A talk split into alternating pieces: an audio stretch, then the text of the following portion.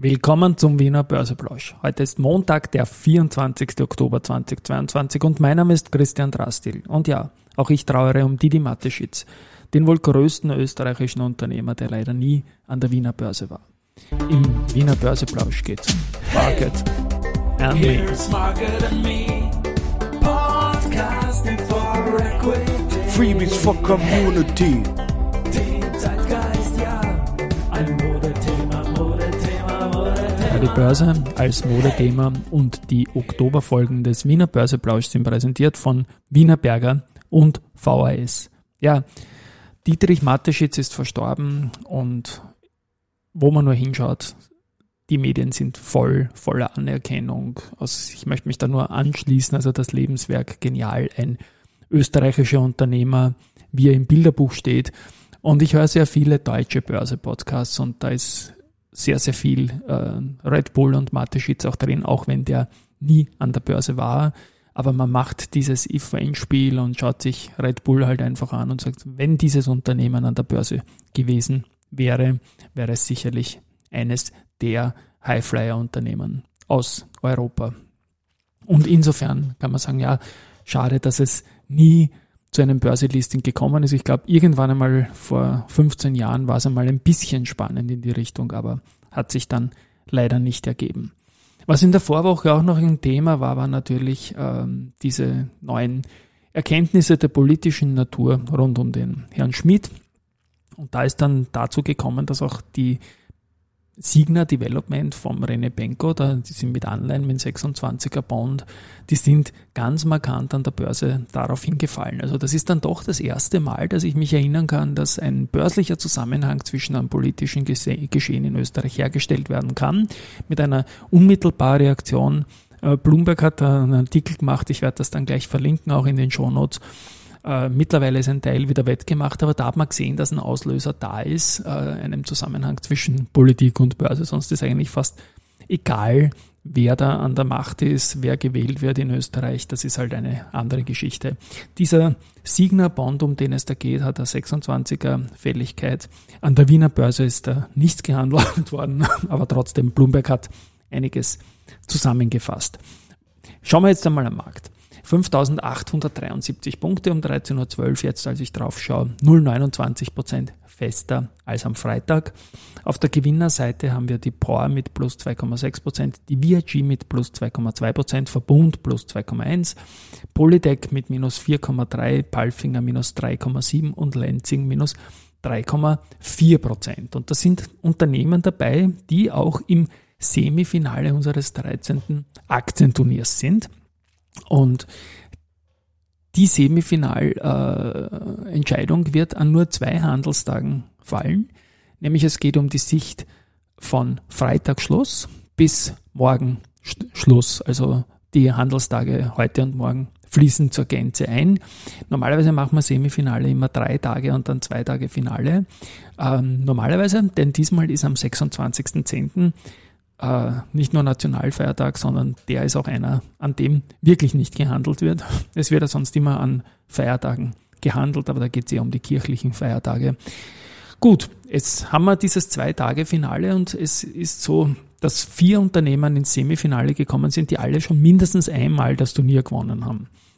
Don Co, Meyer, Mellenhof, VG und Balfinger. Balfinger sogar zweimal gewonnen und wenn Palfinger äh, auch dieses Turnier gewinnt, ist der Wanderpokal für immer in Salzburg. So, jetzt schauen wir mal kurz rein, wie es steht jetzt nach diesem ersten Vormittag. Dieser nur zwei Tage. Do und Co. ist da 1,34% im Plus und Meyer Mellenhof 0,07% im Plus. Das heißt, die Do und Co. ist virtuell im Finale. VIG 1,95% plus und die Palfinger jetzt nach einer extrem starken Vorwoche mit 11% plus verlieren die heute mal am Vormittag 3,75%, sind also virtuell gegen die WRG deutlich hinten. Und damit ist das äh, Finale momentan virtuell Do und Co. gegen VRG. Wir werden es morgen am Abend dann wissen und wie gesagt am Donnerstag und Freitag gibt es dann das Finale. Ebenfalls im Plus heute ist die Valneva, die steigt um 2,6 Prozent. Und da ist jetzt so, dass die äh, Pfizer, die mit Covid-Impfstoff natürlich ganz, ganz vorne sind, die erhöhen jetzt die Preise. offenbar ziemlich massiv sogar, weil sie jetzt auch geringere Mengen und so haben und, und, und so weiter und so fort. Und es kann schon sein, dass da auch die Valneva, die auch noch Tranchen hat, davon ein bisschen profitiert, dass man entweder dann mit günstigeren Preisen drinnen ist oder zumindest für den Bestand höhere Preise kriegen kann. Denn diese Pandemie, mir macht es noch immer Sorgen und ich würde mich freuen, wenn Valneva dann noch ein bisschen was kriegen würde. Natürlich freut man sich nicht, dass die Menschen krank sind, aber impfen und krank sein muss ja nicht unbedingt das Gleiche sein. Vielleicht ist man ja weniger krank, wenn man sich mehr impfen lässt. Also ich bekomme nach wie vor ja auch sehr, sehr viel Feedback.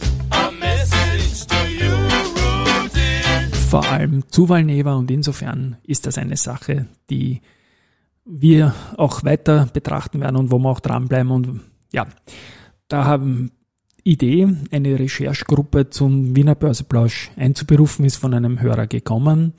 Und ich sage, das machen wir mal. Also wer auf eine Mailingliste, eine, eine WhatsApp-Gruppe mache ich nicht, weil dann, dann würden, glaube ich, einige nicht mitmachen, wenn alle mitlesen können.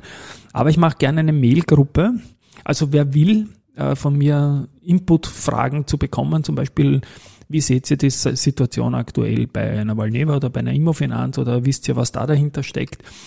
Der kann mir das Mail schicken, entweder an rudi.boersenradio.at oder an christian.drastil.boerse-social.com.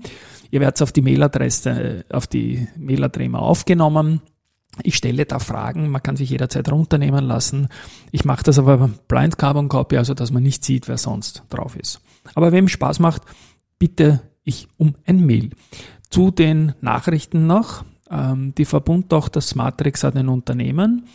Die sind im September 2012 unter Beteiligung vom Verbund mit der Vision ins Leben gerufen worden, ein E-Ladenetz in Österreich aufzubauen. Das sollte auch noch dicht sein und sollte E-Mobilitätsprodukte für Unternehmen und Endkunden zu entwickeln. Und es ist geschafft worden. Ähm, man hat äh, jetzt in den vergangenen zehn Jahren eine schöne Bilanz und alle sind zufrieden. Smatrix ist zufrieden und auch der Verbund CEO Michael Strugel. Die Aktie ist heute 2% im Plus. Das wird nicht der Auslöser sein, aber es ist sicherlich ein netter Teil der Verbundstory. Auch bei AMAG darf man sich über einen Preis freuen, und zwar von ICT Austria Center of Business Technology ähm, hat man Digitalisierungsprodukte ausgezeichnet bekommen, die haben den Fokus auf Nachhaltigkeit gehabt. Und äh, da freut sich äh, die AMAG natürlich darüber, weil es ist das Juwel im Bereich Data Science, wie es heißt. Ähm, Aktienkäufe gibt es bei Contron, natürlich die Grossotec, die haben wieder 82.500 Contron-Aktien im Kauf gemeldet. Und ja, das weiß man ja, das gehört zum, zum CEO Hannes Niederhauser. Und Buwok habe ich immer gern gehabt. Ähm, die waren eine Aktie, die einfach nur nach oben gegangen ist, solange sie in Wien gelistet waren. Und die haben jetzt auch eine schöne Geschichte gemacht mit dem ehemaligen Buwok Headquarter am Hitzinger Quay. Das wird jetzt einer Neunutzung, ist es unterzogen worden und da wird jetzt ähm, dann eröffnet Medikai, das ist ein Gesundheitszentrum und die Stadt Wien nutzt ebenfalls einen Teil des Gebäudes und die Volkshochschule Hitzing kümmert sich dort vor Ort dann auch um die Erwachsenenbildung auf drei Halbgeschossen. Also das ist eine in Summe sehr, sehr schöne Geschichte. Und finally habe ich noch Research. Baderbank senkt Kursziel für FACC von 8,5 auf 5,6 Euro und bleibt bei Reduce. Da wird ein Trigger einfach vermisst momentan.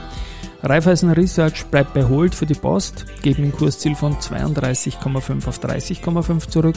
Kepler Chevreux bleibt bei Babak auf Kaufen, erhöht das Kursziel, das passiert bei der Babak äh, von 71,6 auf 72,7. Noch einmal Babak und zwar Autonomous Research, die heben das Kursziel von 65,5 und auf 67,3 an und sagen Outperform. Und Stiefel äh, reduziert Lansing von Halten auf Verkaufen und geht mit dem Kursziel von 59 auf nur noch 39. Das ist ein neues Low zurück. Aber vielleicht wird er trotzdem alles gut. Tschüss und Baba.